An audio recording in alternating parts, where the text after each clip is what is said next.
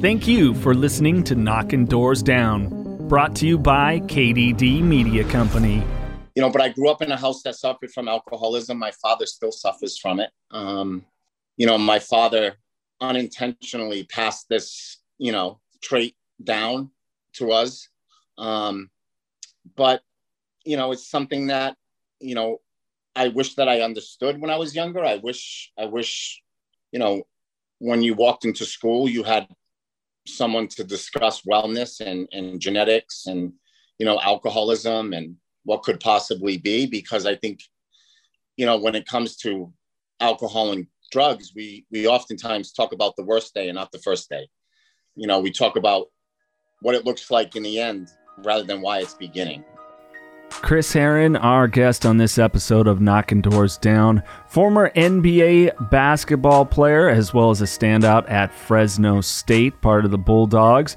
And of course, you probably saw him featured on ESPN's Unguarded, an episode of 30 for 30. We dig into his story of addiction, how he overcame it, and the amazing work he's doing now with the Chris Herren Project. We've got all that, plus some fun random questions with Chris. This is an insightful and great podcast with him. He's a wonderful guy. We hope you guys enjoy it, but uh, before that, there's a few words from our sponsors. This episode of Knocking Doors Down is presented by Podgo. Podgo is the easiest way to monetize your podcast, providing podcasters with a flat rate for ad space, so you always know how much you get when you include an ad from Podgo. Apply today to become a member and immediately be connected with advertisers that fit your audience. That's podgo.co at podgo.co. And be sure to add the Knocking Doors Down podcast in the How Did You Hear About Podgo section of the application. The Knocking Doors Down book shares all the history and inspiration behind the Carlos Vieira Foundation and how it all started. All proceeds from the book benefit the Carlos Vieira Foundation's Race to Be Drug Free campaign. So, what's that all about? Through the Race to Be Drug Free campaign, Carlos Vieira Foundation raises awareness about drug abuse, donates to drug free programs, and brings drug free speakers into schools to educate youth. The Race to Be Drug Free campaign's main program is the Gloves Not Drugs boxing program. This program is completely free for kids between the ages of 8 and 17 to learn discipline, strength, respect, camaraderie, and the art of boxing. The program was created to keep kids off the streets, out of gangs, and away from drugs. For more info and to get involved, check out carlosvierafoundation.org. This episode of Knocking Doors Down is brought to you by Manscaped. Get 20% off and free shipping with the code KDD at manscaped.com. That's manscaped.com and use the code KDD. Inside the 5150 studios, this is Knocking Doors Down, a podcast all about hope, belief, and overcoming adversity. Our guest, Chris Herren, fell deeply into addiction, comes from a background of addiction as well, but doing amazing positive things in the world. And that's what we're all about. Your host, Jason, here with you. I come from a background of alcoholism and some other adversities, but turning all of that into positivity, talking to our amazing guests, and my co host, Mikey Naraki, no different. What's going on, everybody? Mikey's been busted a time or two. Yeah, what are you going to do? Chris Herren, Mikey, just an awesome guy. This is a total blast and a pleasure. Not only really insightful, I mean, you hear some uh, crazy stories of how far addiction can go.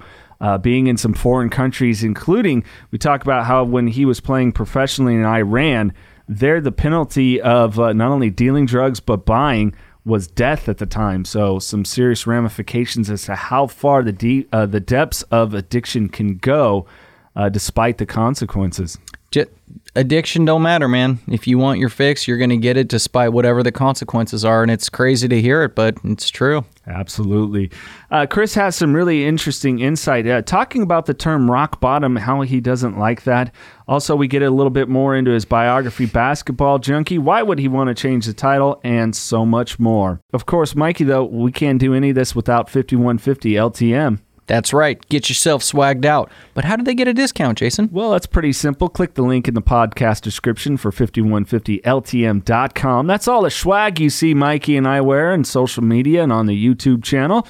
Just use the code KDD20 and you get 20% off at checkout. What's the code? KDD20. That's 20 at checkout. Sick. Welcoming to Knocking Doors Down, Chris Herren. How are you, good sir? I'm great, man. Thanks for having me. Absolutely. Uh, how's everything going in uh, Massachusetts right now?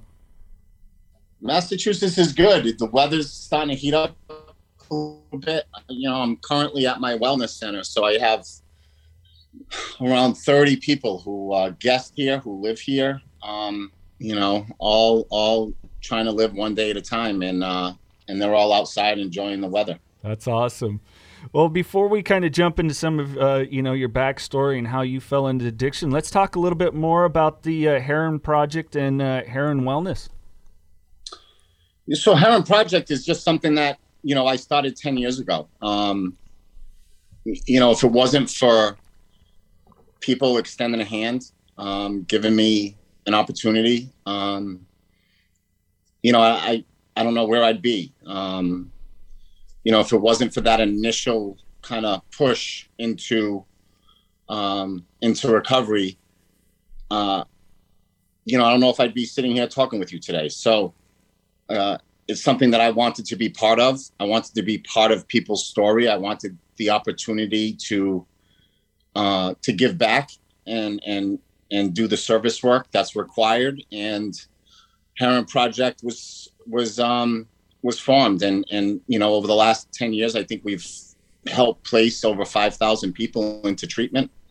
Um, you know, we have a prevention side to the to the foundation. We have clinicians um, that work for the foundation. We have 27, I believe, family online support groups a week.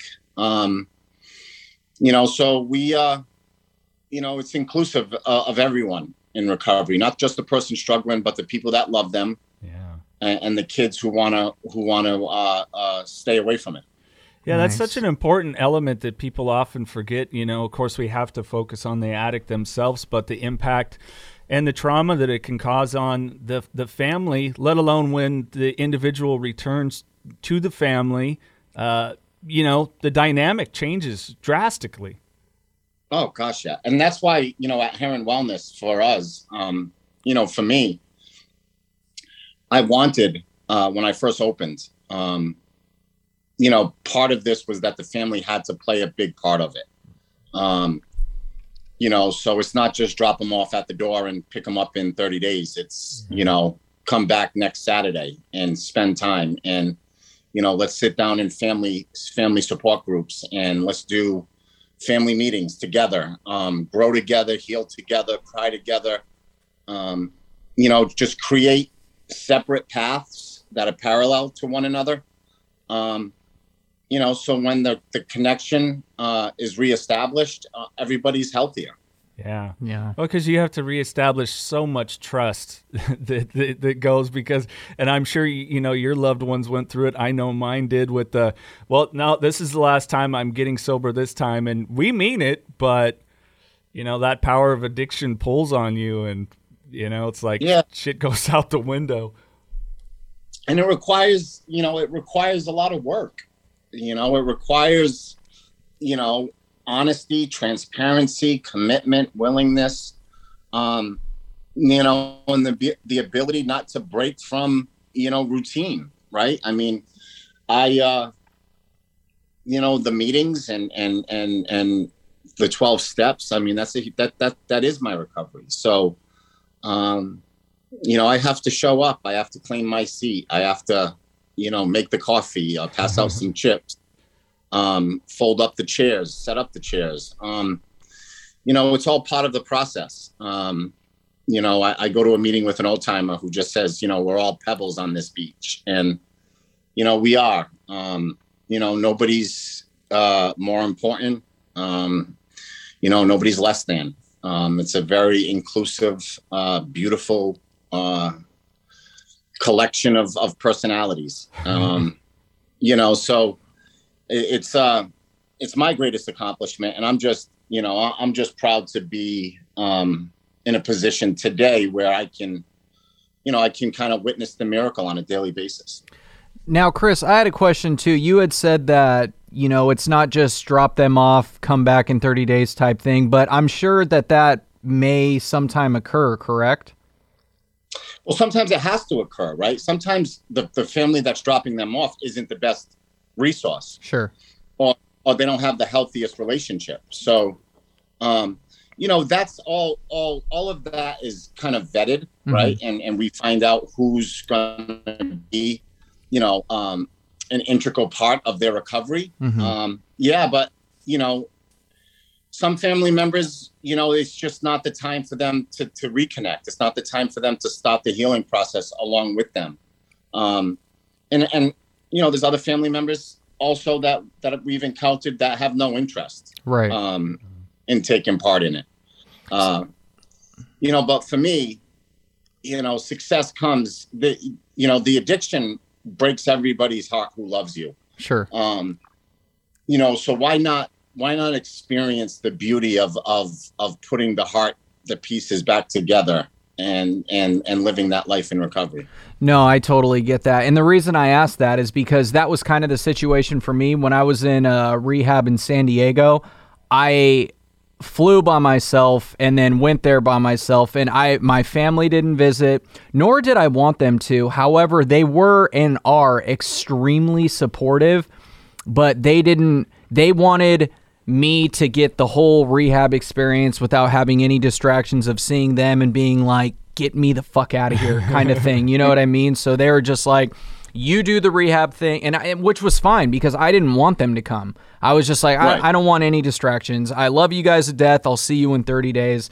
I and I get the whole, you know, breaking their hearts because, you know, what broke my heart the most was my mom told me that, you know, when I was pregnant with you, I did everything in my power to keep you as healthy as I possibly could. And to see you do this is breaking my heart. And I'm such a mama's boy. I didn't even need rehab at that point. I needed her to just tell me that. And that was enough yeah. to get me to stop. You know what I mean? So yeah. that's why I ask if it's, you know, any more or less productive if family is present during the rehab process. Because mine wasn't present during the rehab process, but they were still very, you know, mm. supportive. But that's why I was just curious.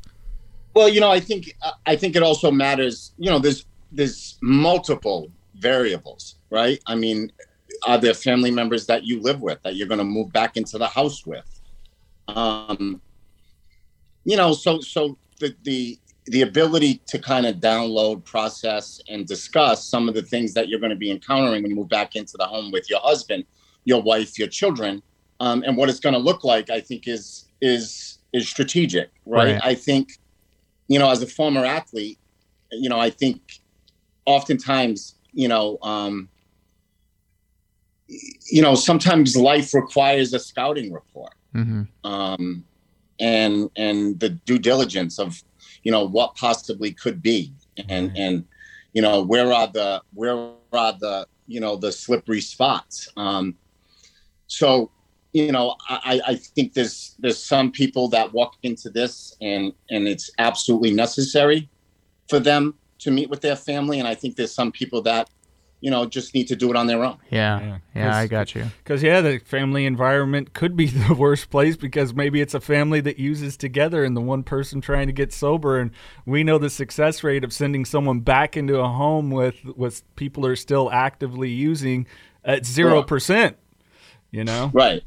And that's all and, and I, I use the word vetted very carefully right? I mean mm. it's it's you know all of that is disclosed and disclosure um, through our life coaches through the therapist here um, in their first you know initial meetings with the guest. Um, we also send emails to all the family members that that um, to get some background. So we you know pretty quickly within 72 hours we have you know an understanding of um, what's healthy and what's not healthy and who's going to be receptive and who we should not uh, currently engage with about the recovery process right absolutely well, let's uh, jump back to, to young Chris. What were you like as a kid, man? Uh, you know, where did the love of basketball start? What was not only home life but uh, community life like for you?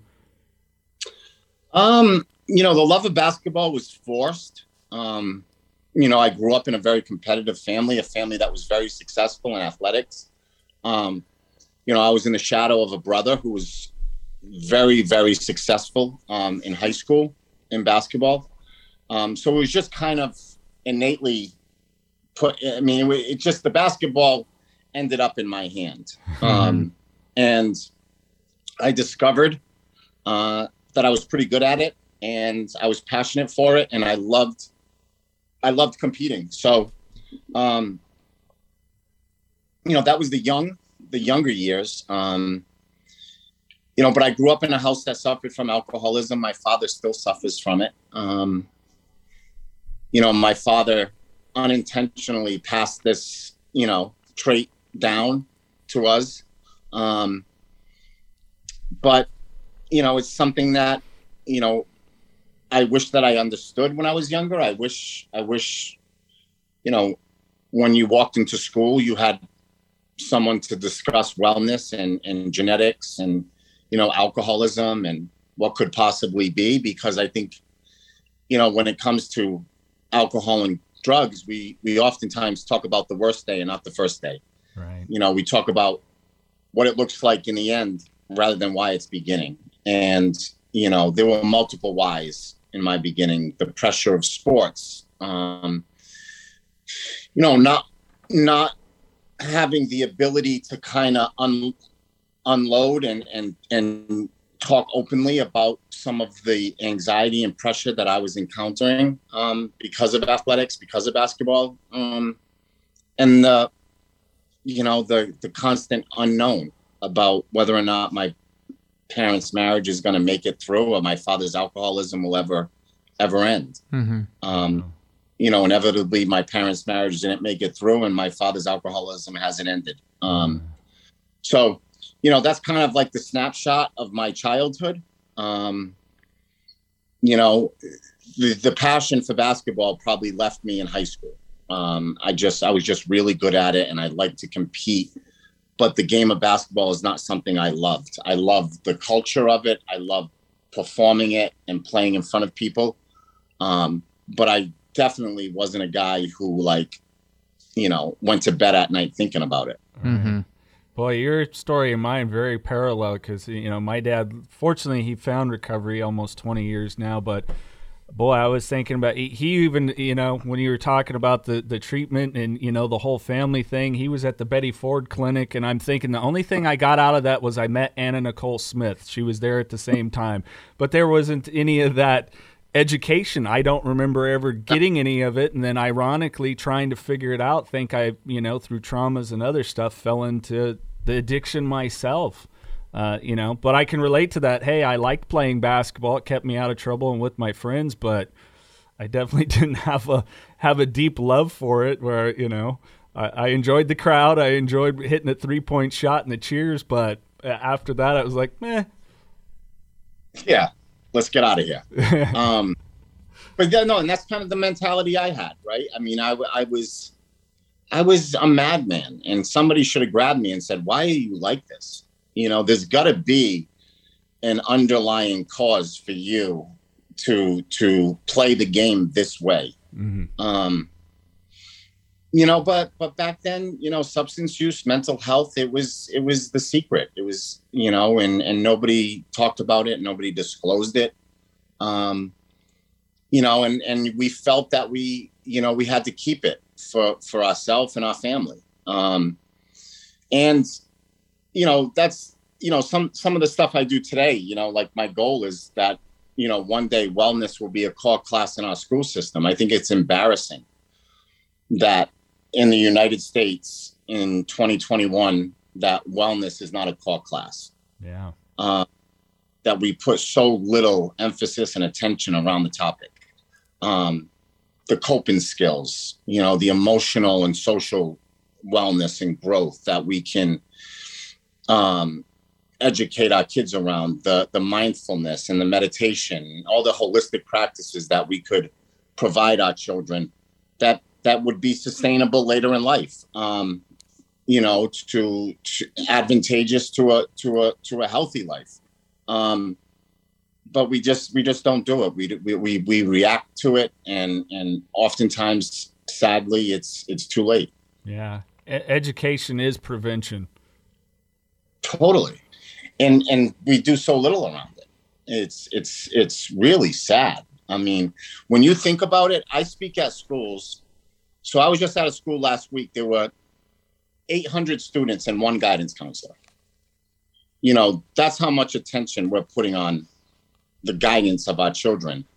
That that 800 are on the plate of one guidance counselor. Um, you know, that's that's very little attention. You know, um, there's more athletic coaches in a school uh, than there are therapists or counselors. Yeah. Yeah, no, I saw it working in this school uh, system for five years, so I know, I know what you're talking about. Um, mm. So, so let's jump to uh, kind of the college career. Of course, at Boston College, and then eventually transferring to Fresno State. Uh, how active was was substance abuse at this point? I mean, you had some of the the failed tests, which, if I'm correct, subsequently led you to playing for Tark and kind of quote unquote getting that second chance. I mean, listen, I, I just I just talked about this. Um, you know, at 18 years old, I was made well aware that I had a drug problem. Um, because at 18 years old, I stepped on that campus of Boston College, and they told me in order for me to be a Division One scholarship athlete, I am required and held to a high standard where I had to be drug tested. Um, and I couldn't stop. Mm. Uh, so I knew at 18 years old, like this is bigger than I thought um, it's going to require more attention than I thought.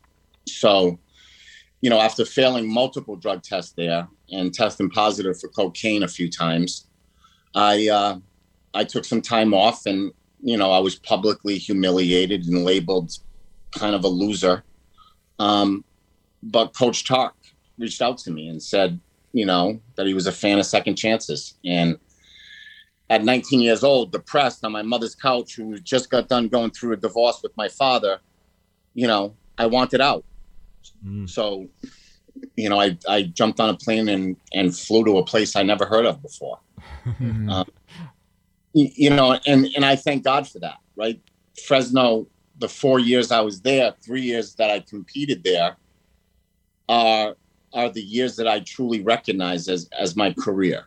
Um, you know, if you if you walk into my house, there is no Celtics um, memorabilia. There's no Celtics sweatshirts. There's no Denver Nuggets. Um, it's Fresno State. Yeah. You know, Fres- Fresno State is the is the gear that's in my home, and it's and it's the one thing in my career um, that I'm proud of. Well, how did you navigate that? Because that team, you know, Tark, of course, known for second chances, but you had, uh, you know, Alston, Alexander, and Jones all on that team, which that was some well documented shit as well. Uh, you know, how are yeah, you handling that situation? Handling it, they couldn't handle me.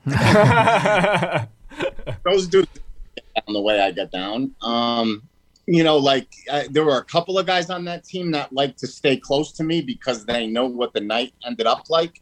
Um, you know, but not many. Um, you know, I went at that hard, man. I, I, I, you know, I would end up in Selma and Tulare, and you know, I would end up in places that I, you know, in barns on farms that are, you know, like a speakeasy and after hours joint. Um, you know, and so a lot of the guys I played with, although they had some behavioral stuff and they got into some trouble, they weren't going down kind of the road I was going down. Mm-hmm.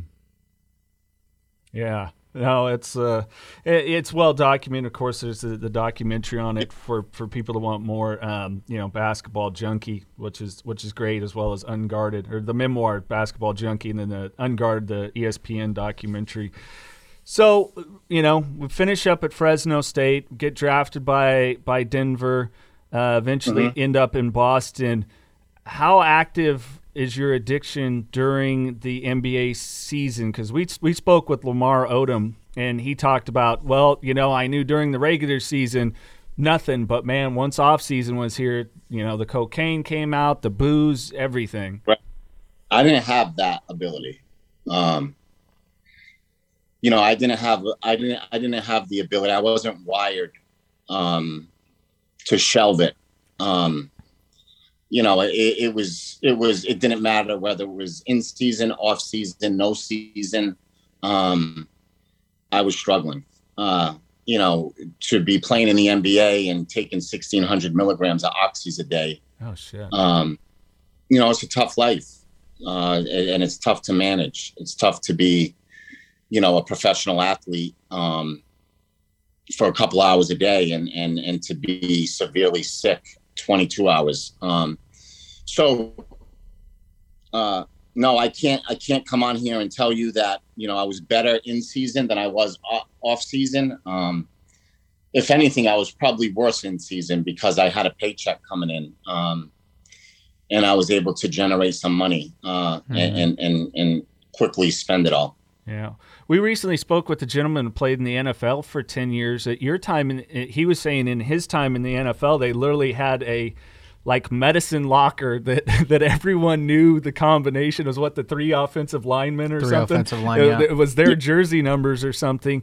What? How was like substances like that managed during your time? Um, because man, taking no. that many oxy, it's it's crazy.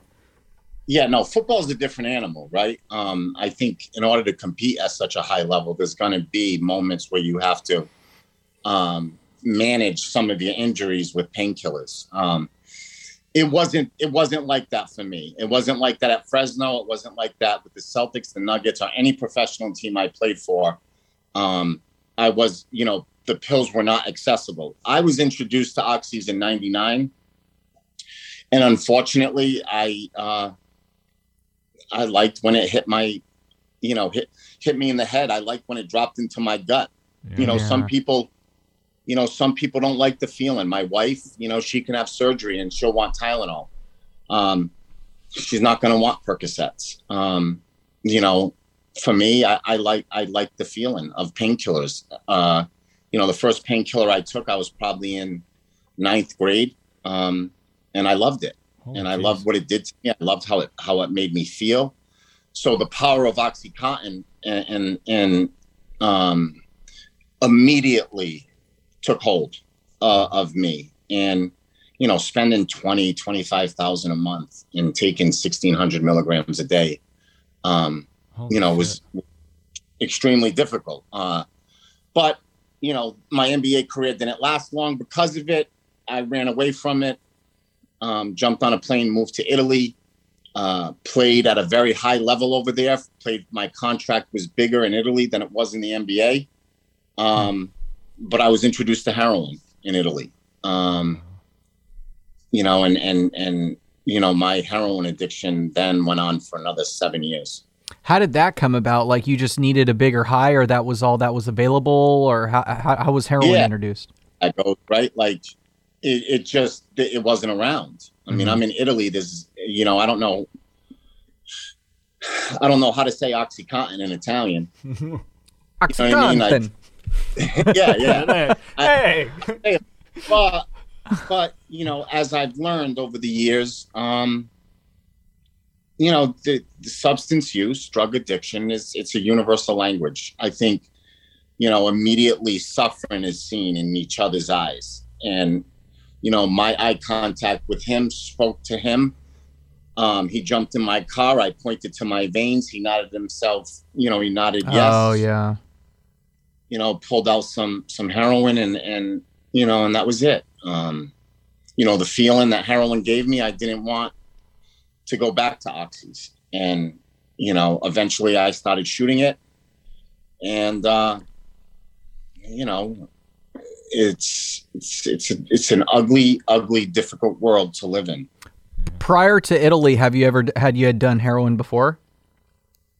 No, not that I can recall. I might have, you know, some, uh, you know, I look back, I reflect back, and there might have been a time where a guy who I was dealing with was like, "Hey, listen, I don't have any 80s, but I got a couple of bags. You can snort it." Sure. That that for some reason sticks with me. Um, so I might have, but the heroin began, you know, the introduction to it um, began in Italy. Right. How much longer did you play over in Europe? Was Italy your last team? No, I went from Italy to Turkey, from Turkey to Poland, Poland to Beijing, Beijing to Nanjing, Nanjing to Tehran, Iran. Damn. Holy was my geez. last. So you mentioned in Yeah. two countries that definitely stand out to me, Turkey and Iran, because it, how, how did you with the substance abuse there? Because I would think in those countries you're talking about something totally. Yeah, You know. Turkey. Turkey was much easier. Um, China was difficult until I got my, you know, until I found my bearings. Um, they're all difficult initially, um, you know, because a I'm a professional athlete and and I don't look like it, right? I don't look the part, so people immediately are like, oh, you know, I'm not messing with you. Um, but you know, once you get to know the language a little bit and, and you're introduced to some of the community members and, you know, you find the people that are suffering just like you, um, you know, it's possible to do it. I did it in every country. Iran was the most difficult because, you know, it carried a death sentence, um, you know, for the person selling it and sometimes for the person doing it. So, uh, my guy in Iran would come only between the hours of two and like four in the morning. So that was the drop off times. Um, he would pull his car over, throw it up to my window. I'd catch it. If I didn't catch it, it was up to me to run down there and get it um, because he was out.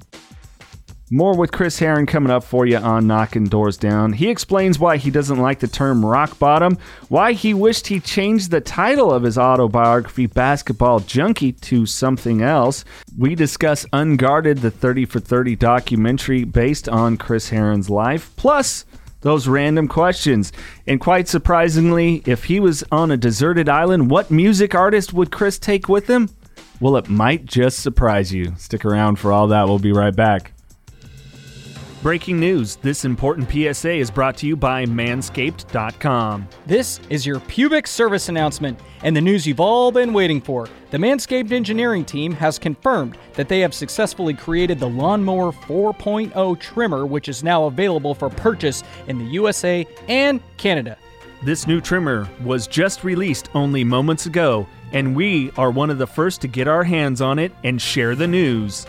Join over 2 million worldwide who trusted Manscaped with this exclusive offer to you 20% off and free worldwide shipping with the code KDD at manscaped.com. I'm one of the first people to try the new 4.0, and I'm blown away by the performance. The craftsmanship and details on the 4.0 are next level. What makes this trimmer different than all the other trimmers, you may ask?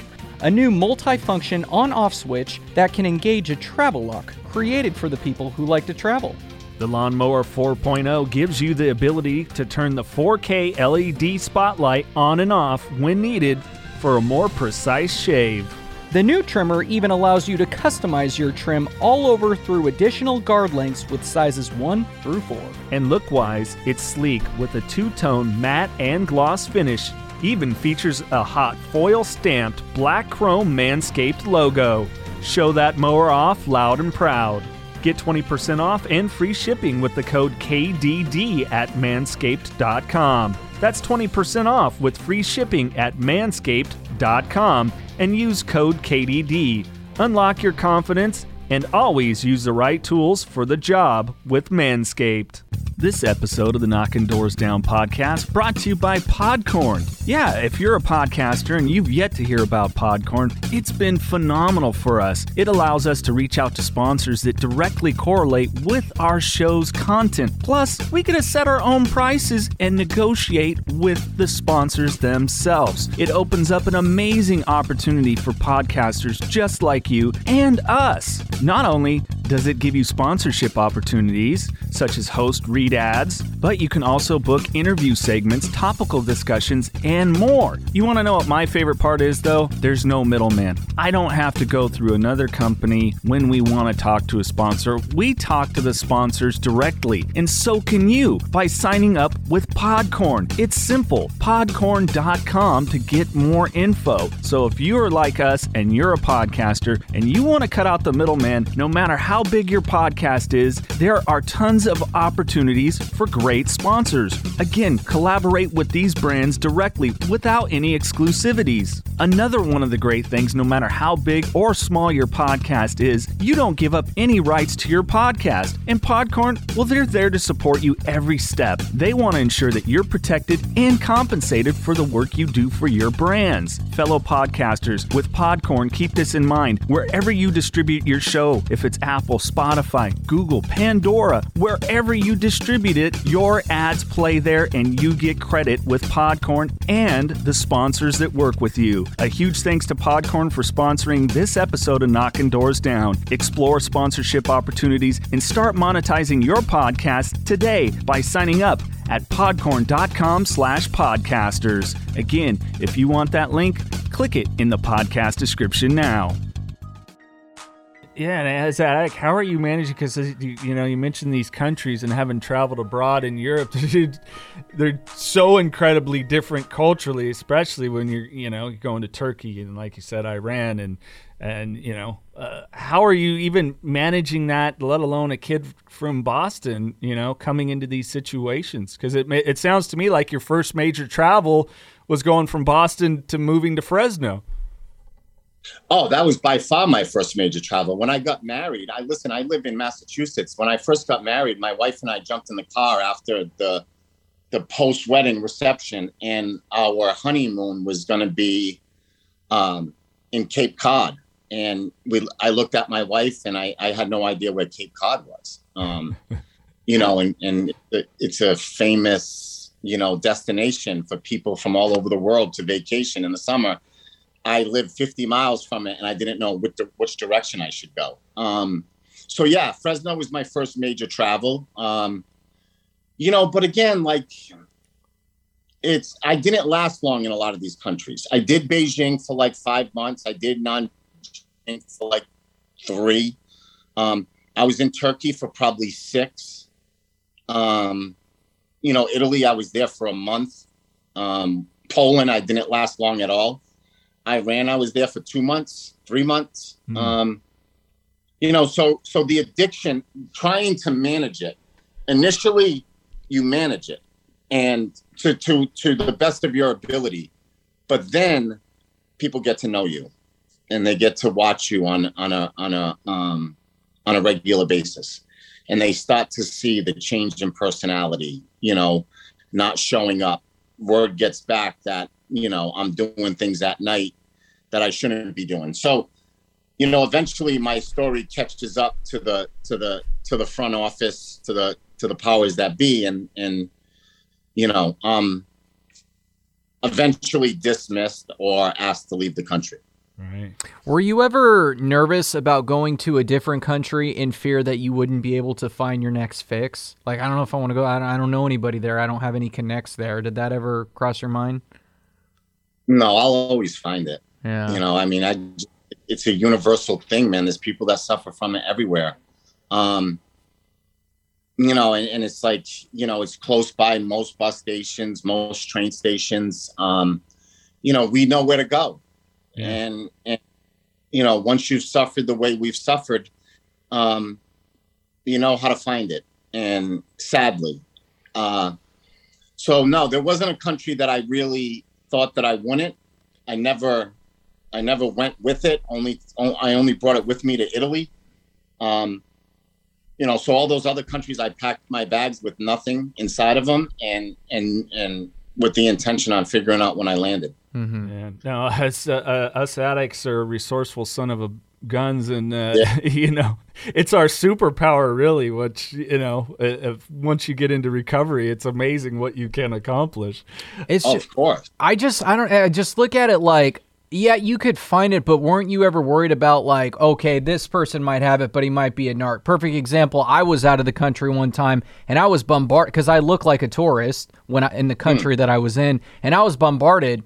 You want coke? You got weed? Blah blah blah. But it's just like I don't know who he is, obviously, but the co- he could be a cop. Like did that ever like this guy's a narc or the narc is right behind him. So as soon as I give him the money, they're gonna take me out. So like yeah, finding it is whatever for like if you're a heroin addict, that'd be much worse. Cocaine, yeah, but like obviously booze and stuff, that's everywhere. You could buy that at any little convenience store. But like certain drugs, I would just be in the back of my mind like, is this dude a fucking cop? Like, did he see me on TV? Do they know who I am? They know I'm getting paid for what I do. Are they targeting me? Like that would just be on my mind. That's kind of more what I was getting at. I mean, you know, for me, I, I didn't, I was too sick, right? Yeah, you didn't really. Fa- yeah, I get that. It didn't factor in. So I got a funny, I mean, funny story today. I had some oxy shipped to me in Turkey, Mm-hmm.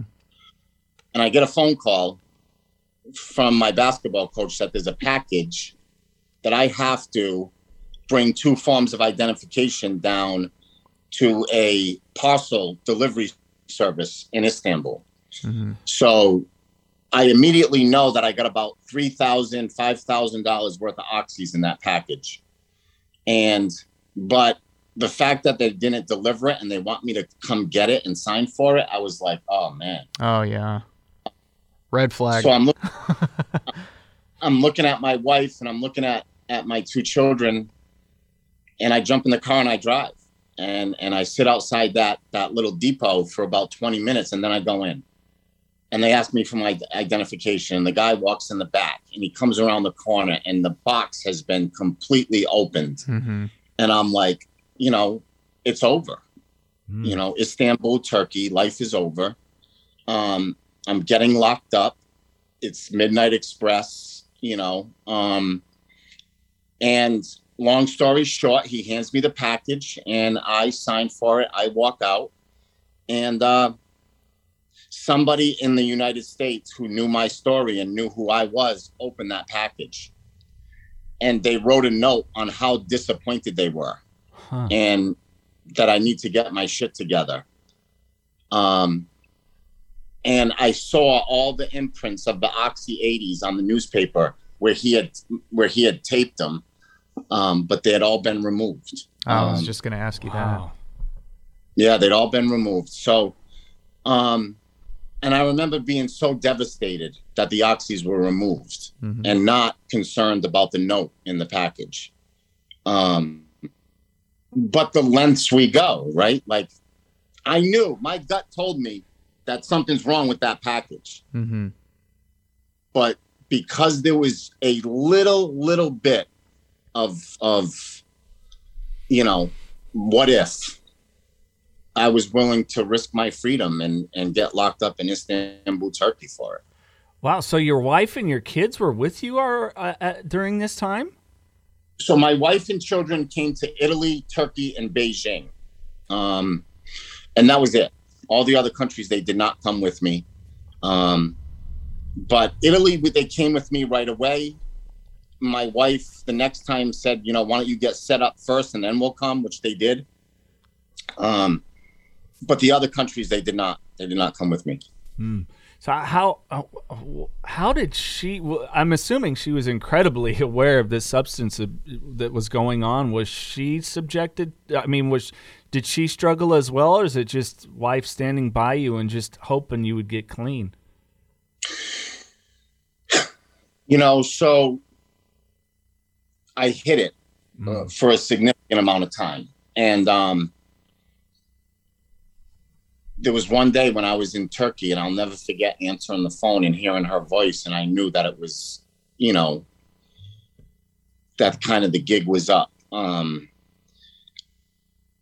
I was hostage um, to the mailman for about three years. I would not leave my house until the mailman came and I was able to retrieve the mail and make sure the financial statements were not in there. Mhm. And if they were in there, I would rip them up and then I would be free for the next three weeks. And I would time it, you know, to the next 10 day window where I'm going to be home every day waiting for the next financial statement. Um, but when my wife made a decision not to go to Turkey, uh, she opened the mail and she saw that I had spent, you know, probably around three hundred and fifty thousand dollars on drugs, um, and it just broke her. Um, you know, and and that's that was her introduction. Um, to my how how severe the struggle was. Um, you know, we we do a good job at at helping our family get sick. Um, you know, we we create chaos. We throw grenades to de- distract them. Um, you know, we game plan around them. Um, the work and effort we put into to convince our loved ones that we're healthy is is is sad. Um, so I, I tormented my wife. I I constantly put self doubt, uh, constantly questioned, you know, her integrity and, and her education around, you know, drug use. Um, so, you know, thankfully, uh, you know, she she wanted she wanted to see it through, and you know, I've been married for 23 years. Um, you know, but I say to people all the time, I've been married. My wife and I have been married twice. The first nine, first 10, you know, is in active addiction, and the last 13 have been in recovery. So, two two completely different men. Right. Absolutely. And so was that your rock bottom point where it was, hey, Chris, this is time to get help? Gosh, listen, I don't like the word rock bottom. Okay. Um, I, I don't. Uh, no, I just don't. I, I, I think this is an illness that requires gentler, softer language. Hmm. Um, I, I don't. You know, there's not another illness in the world that would attach a rock and a bottom to it. Good Um, point. and and I think that's part of what's played into the stigma. Um, you know, you did an introduction to me, um, basketball junk junkie. Um, you know, it sounded like a good good title of the book uh, 12 years ago. I wish I did. I wish the title was different. Um, you know, I'm, I'm I'm embarrassed that I attached the word junkie. Um, so so as far as you know the moments that that i had in my life that were critical of you know there were many moments in hindsight that i look back uh, that there was a lot of reflection on what what can i do what should i do um, you know my last overdose i was 32 um, you know m- many things happened along the way it was god moments you know for me um, you know, the nurse in the hospital knew my mom, and my mom had died from cancer. Um, she wanted to take the place of my mom and step in and help me. Um, you know, my brother really came to the hospital and supported me and sat with me. Um, the Mullen family, you know, sent me away to treatment. Um, but I was in treatment, right, for like 40 days, and my wife uh, was giving birth to Drew, my youngest. Mm. And I was like, I got this, you know, and everybody at the treatment center tried to convince me not to go. And I was like, how can you guys, like, you really think I would do dope on the day my son was born at 40 days sober? Like, how dare you question me? And um, I didn't take their suggestion. I jumped in the car. I went home. I witnessed it, and I got high right after it. Mm. Um, you know, I put in so much hope into my in the hearts of Christopher, Samantha, and my wife. You know, Daddy's coming home from treatment. Daddy's going to spend the night with you. We're going to watch movies. We're going to have a great time. Uh, we're going to meet your little brother. You know, um, and Daddy did none of that. You know, I did none of it. Um, you know, and to see the look on their faces, yeah. you know, when they saw me high, um, and and just like the, you know, you see sadness, and you know, just like today, like I see sober smiles on them. Um, you know, the guests at my wellness center, like I, I tell them all the time, you know, you, you, you sobriety makes your eyes smile. Um, and you know, my my children didn't get that, and uh, I went back to treatment, and a guy told me that I should play dead for my family, a counselor. Huh. What did he mean by that He was like, so he was like, fuck it, right? He was like, this is what we're going to do. We're going to call your wife. You're going to tell your wife to tell your kids that you died in a car accident on the way back here. And then when you're done with treatment, you're going to jump in a car and you're going to go west. You're going to get as far away from your kids as possible because your wife will marry a better man and your kids will be raised by a better man. Um, Wow. like you need to let them go and let them live. And I can't tell you how many nights I went to sleep thinking about my wife remarrying, my kids being raised by uh, someone else, and and many nights saying they'd be better off. Um, but I had never heard anybody say that out loud to me, and when he said that out loud, it it broke me. Um, you know, I questioned everything I've done in my life up to that point, and I went back to my room. I hit my knees and I started praying, and and I've been sober since. Um, you know, that was my moment. That was one of many, but that's the last gut check that I had um, in recovery to to to make me um, do the work that was necessary. Yeah. Wow. That's powerful. That's really powerful. So at this point, you know, it was the last last straw for you. You're going through Mhm. through the recovery. How long did you stay within any treatment facility? Did you do a 90 day and then just, I mean, actively work it, the meetings, everything after? Uh, you know, I and did how, how were you providing for the family too? I wasn't. Um, 11 months. I did four months at Daytop, 90 days at uh, the Miller House in, in Cape Cod, um, and then four months in a sober house. Um, you know, for the first nine months, I wasn't providing anything for my family, Mm, but I wasn't stealing it either. true.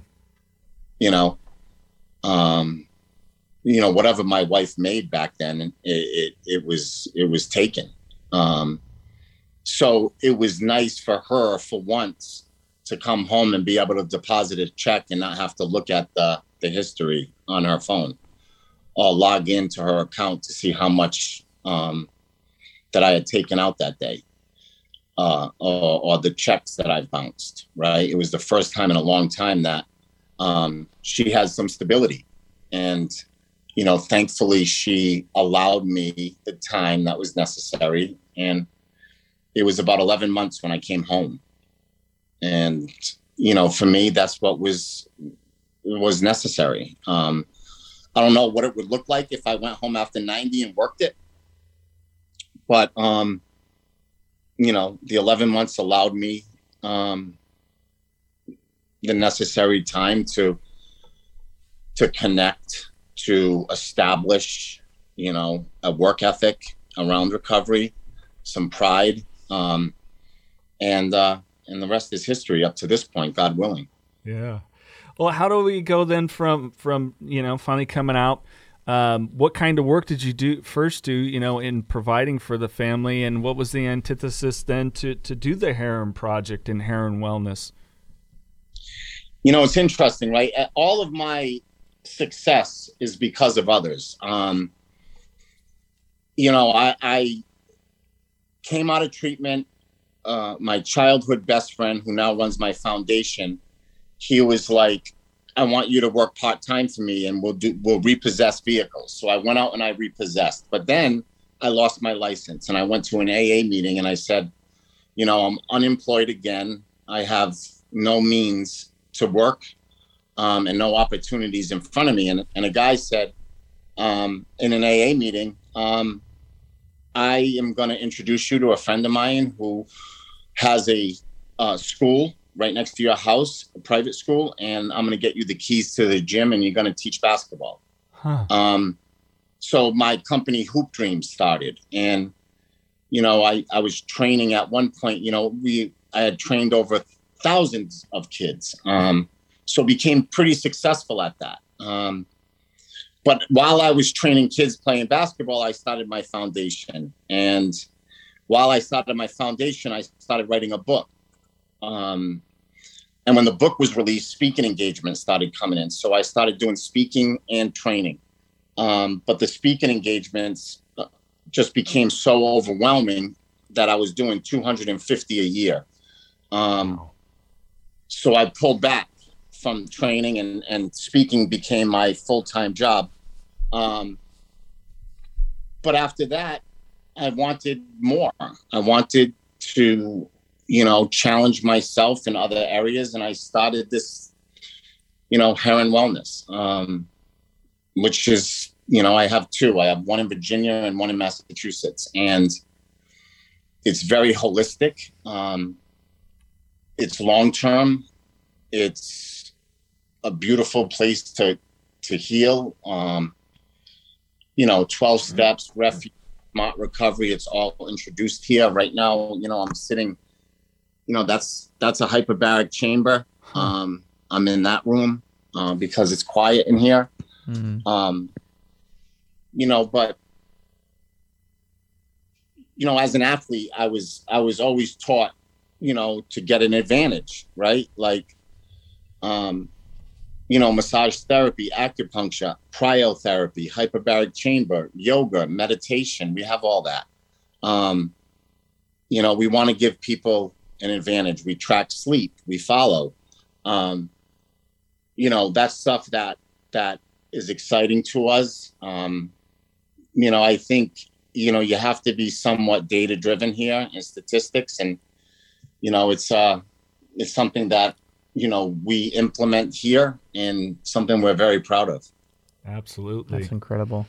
Well, Chris, before we uh, leave you with what we like to uh, leave the guests with the final words of encouragement and inspiration, be it for those seeking active recovery, uh, you know, or a family member that kind of needs to hear it. We like to do something fun here. Some some random questions. These are just fun. Answer them off the cuffs. This is about being able to laugh and shit after we've done all the all this stuff. Because hey, you know, we're, we're, we're one thing we try to get across with this podcast is people. There's a lot of fun in recovery. If you think all that fun and stuff ha- has gone Yeah, away, yeah. you're completely 100% wrong. Plus, you'll remember this shit. Mm. So, Let's all right, Mikey, you're up, brother. Let's kick it off with if you were stuck on a deserted island, what one movie and one album would you bring with you? oh shit. I know. So, all right, one movie. I'm soft. So I Silver Linings Playbook Ah, it's a good one. or Hangover. You know, like I love all three of them. All three of them. yeah. Um, one album I would probably bring uh, great Lionel Richie's greatest hits. Really? I would not have expect, expected that one. I get it, though. Hey, you're on the island. Let's crank up some all night long. Yeah. Lionel Richie on an island.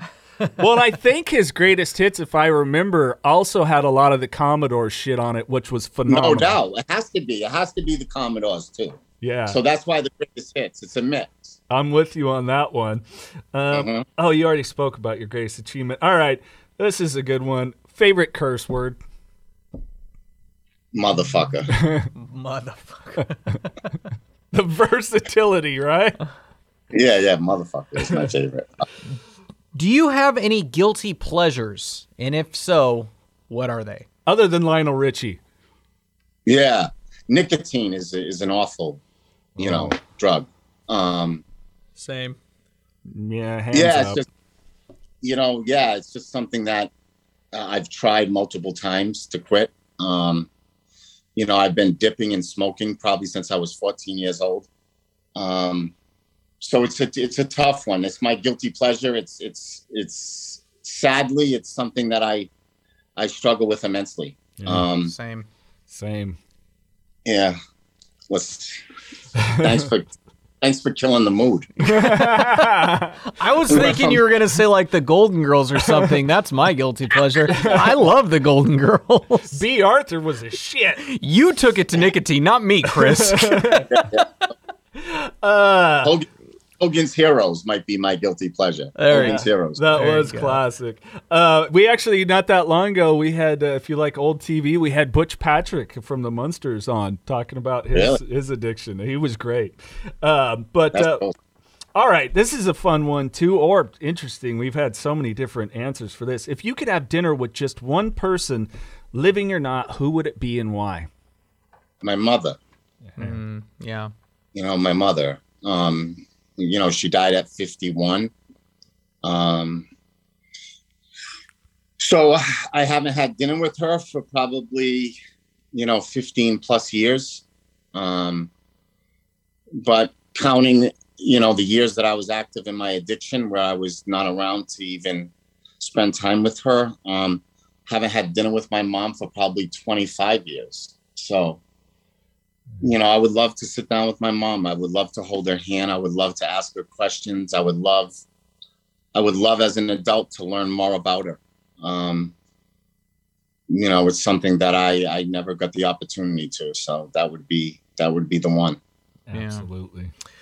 All right. If they were to make a movie about you, who would you cast to play yourself? Hmm. I don't know. You know, it's uh it's funny because when Unguarded came out, everybody attached me to uh Breaking Bad, that kid Jesse. Oh yeah, yeah. Uh, Oh, okay, yeah.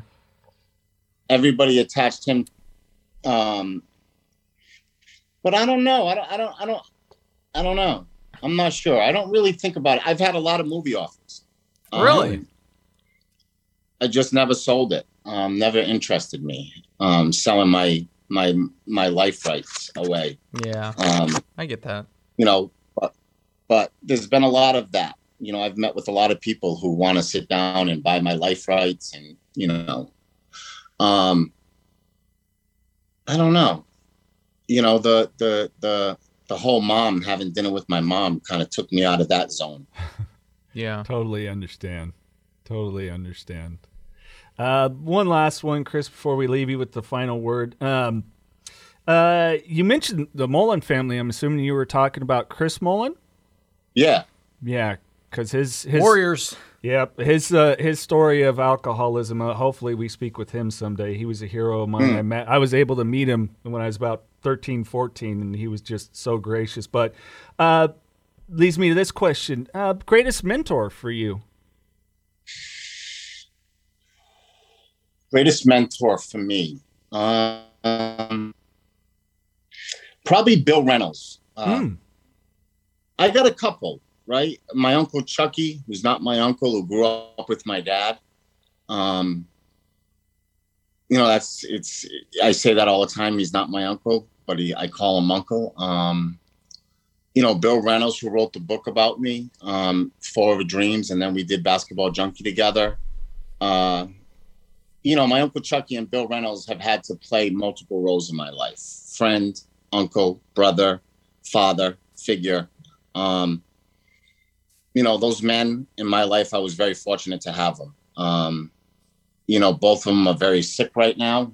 Uh, you know, Billy Reynolds, who you know is is you know, fifteen public published books. Um, you know, is suffering tremendously from dementia. Um, and my uncle Chucky has has cancer. So, um, but those two men have have left a profound impact on my life. Um, you know, taught me many many um, life lessons on hard work and empathy and service work and giving back and being selfless. Um, so the, those are those are my mentors. Um, you know, people who I look to as examples of of men um, in my life. Um, you know, but but every day when I walk into a, you know, whether it's whether it's here, Virginia, or just an AA meeting, um, you know, the old timers are, are are the best, and the newcomers are the most important, and it's something that I never ever lose sight of. Yeah, absolutely. It was, reminded me of my uh, my AA meeting uh, this last weekend. Guy, twelve days in, and and uh, I think it was his second meeting period, and and everybody, man, you're so freaking awesome. He's like me, and it's like, yeah, thank you for being here. You remind us, and he's like, what? You know, you could see the guy slouching, and all of a sudden, this presence came up. You know, it's so so cool. I I still love that part. So my first AA meeting was in a trailer was in a trailer across the street from City Lights, which is a strip club in Fresno. I know exactly what you're talking about. Yeah. I mean, I've I've heard of that one. That was my yeah, that was my first AA meeting. In a trailer where people were ripping butts, had ashtrays. You know, I was like 21 at the time, 20. Um, but yeah, right across the street from City Lights, the strip club. That was my first strip club. Really? It was, yeah. Yeah, Uh, it wasn't mine. I I could say it was. Yeah. Uh, I I can I can uh, I resemble that I- remark. I don't. What was that, Chris? It- you got cut off. I had I had a couple of nights in City Lights, but I don't. I don't remember them. yeah. So Same. you know that's. Yeah, last time I was there, I, I so- was somebody tapping me, waking me up, like, "Dude, we gotta go." And I, you know, I was blacked out. I didn't pass out, but as that Yeah, blackout, I was like, "Oh Lord, okay." So, One, um, listen, thank you so much, fellas. yes, Chris. Uh, yeah, leave us with some final inspiration. Let's pick this back up. If you can just share a couple of words of encouragement with folks, we definitely appreciate it. you know there's for me it was it was i'm just truly blessed that i had a woman um grab me by my face at three months sober in an aa meeting an na meeting and say i want to help you but i have to hear you. Um that woman forced my voice out of me and gave me the courage to stop talking about the struggle and and and kind of the secrets and shame that I kept buried in my belly. Um, you know, so finding finding one's voice is all you know, oftentimes extremely scary and daunting, but so there's so much freedom and power attached to that. And and you know, it's guys like you uh, who create this platform um, and this space where guys like me and us you know, can kind of get together and share. So, uh, you know, the, recovery is my greatest accomplishment, and the people in it are my uh, are my um, are the best teammates I've ever had. Um, you know, we don't we don't wear uniforms, but you know, we uh, and don't run through tunnels and high five on the basketball court, but but you know, 100% our hearts are connected, and and you know, we go above and beyond for each other. So thank you from the bottom of my heart. It was an absolute blessing to be present with you today.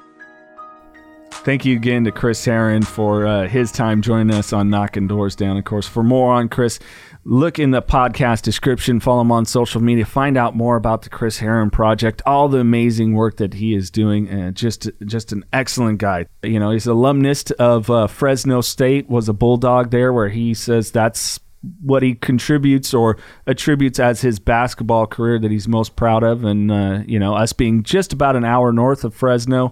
So pretty cool, kind of, in a way, a local guy. It's also unfortunate that he played for the wrong NBA team too. But you know, I mean, it's it all worked out for him. Uh, Denver or the Celtics? Dub Nation, baby. well, which is pretty cool, though. He did have the tie in with Chris Mullin. He did. though. He did. You know, of course, Chris Mullin from uh, Warrior rough- legend. roughly the same area as uh, as Chris Herren. So, uh, you know, that was uh, pretty cool to hear that connection for sure.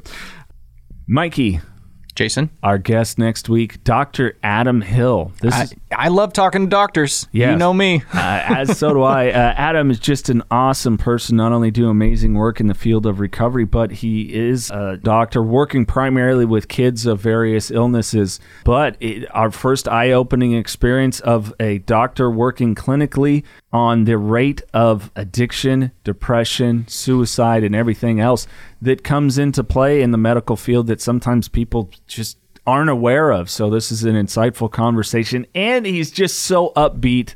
Oh, it was a really fun guy. Yeah. uh, it's cool to talk to an Indiana boy. Uh, you know, of course, uh, somehow we seem to fall in with people when it comes to uh, basketball allegiance. He's a Pacers fan. We don't give him too much of a hard time about that. But uh, it was definitely a great conversation. Not only is he thriving uh, in his uh, medical field, but as a married man, father of three, and so much more. It's just a wonderful guy. So looking forward to sharing that with everybody. Let me clarify. I like talking to doctors on the podcast. I, you know, to, you know, not actually going to the doctor. You get what I'm saying. But anyways, still a great conversation. Unfortunate Pacers fan, but what are you gonna do? Well, I don't know anyone that likes talking to a doctor. I love talking to them on here because I'm such a damn germaphobe, hypochondriac, all the above. So I'm just like, hey, uh, I can't get my doctor on the line, but you're here, so my toe hurts. Why is this? so it works out. If Mikey was a superhero, he'd be Captain Anxiety. I'd be Captain Anxiety. Mr. Shut up, Jason. uh, Mr. Naraki, anything else you'd like to add? yeah, you know what? There is one more. Yeah. Just kidding. I'm going home. On that note, keep knocking doors down.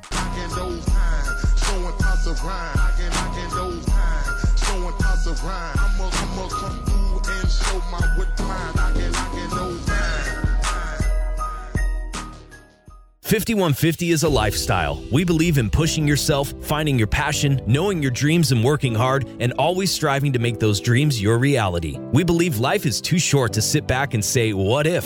Go after it, grab it, and make it happen. Being 5150 is committing to that long, hard road. That road you know is going to be tough, but the most rewarding. That's living the madness. That's 5150. If you're living the 5150 lifestyle, then celebrate by rocking the goods. So listen up, there's a special deal for listeners of Knocking Doors Down. Go to 5150ltm.com and enter code KDD20 and receive 20% off your purchase. That's 5150ltm.com. Strengthening communities, providing resources, building awareness, empowering youth in need to overcome adversity and achieve success. This is what the Carlos Vieira Foundation is all about. Through our campaigns, the Race for Autism, Race to End the Stigma, and Race to Be Drug Free, we're able to help so many in need. Our goal is to provide support to families and children and give these families opportunities that might not normally arise. Learn more and find out how you can get involved. Visit carlosvieirafoundation.org today. This podcast contains the views and opinions of the Knockin' Doors Down hosts and their guests to the show. The content here should not be taken as medical advice. The content here is for informational purposes only, and because each person is sharing their unique perspective, please consult your healthcare professional for any medical questions. Views and opinions expressed in the podcast and website are our own and do not represent that of our places of work. While we make every effort to ensure that the information we are sharing is accurate, we welcome any comments, suggestions, or correction of errors. Privacy is of the utmost importance to us. For those wishing anonymity, people, places, and scenarios mentioned in the podcast have been changed to protect confidentiality at the request of certain guests. This website or podcast should not be used in any legal capacity whatsoever, including but not limited to establishing standard of care in a legal sense or as a basis for expert witness testimony. No guarantee is given regarding the accuracy of any statements or opinions made on the podcast or website. In no way does listening, reading, emailing, or interacting on social media with our content establish a doctor patient relationship. If you find any errors in any of the content of this podcast or blogs, please send a message through the contact page. This podcast is owned by KDD Media Company.